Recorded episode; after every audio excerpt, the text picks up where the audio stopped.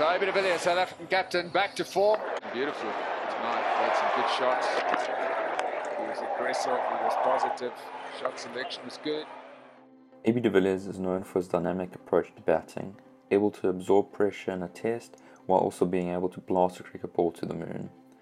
His amazing hitting and all round play earned him the nickname of Mr. 360, and all these traits were in full display come the second ODI between South Africa and the West Indies in 2015.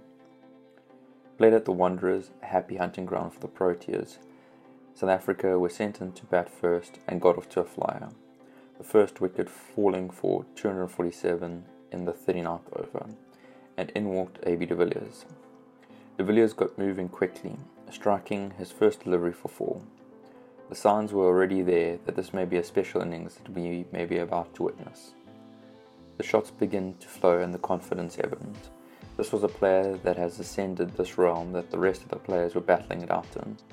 At this point, de Villiers isn't much playing against the West Indies, but rather in a battle against himself and his limits, using his imagination to strike the ball to different areas of the ground at will. The first 50 comes in 16 balls, the fastest by any player in ODI history. The second 50 comes in just 15 balls, making de Villiers' 31 ball 100 the fastest century in ODIs by nearly a full over.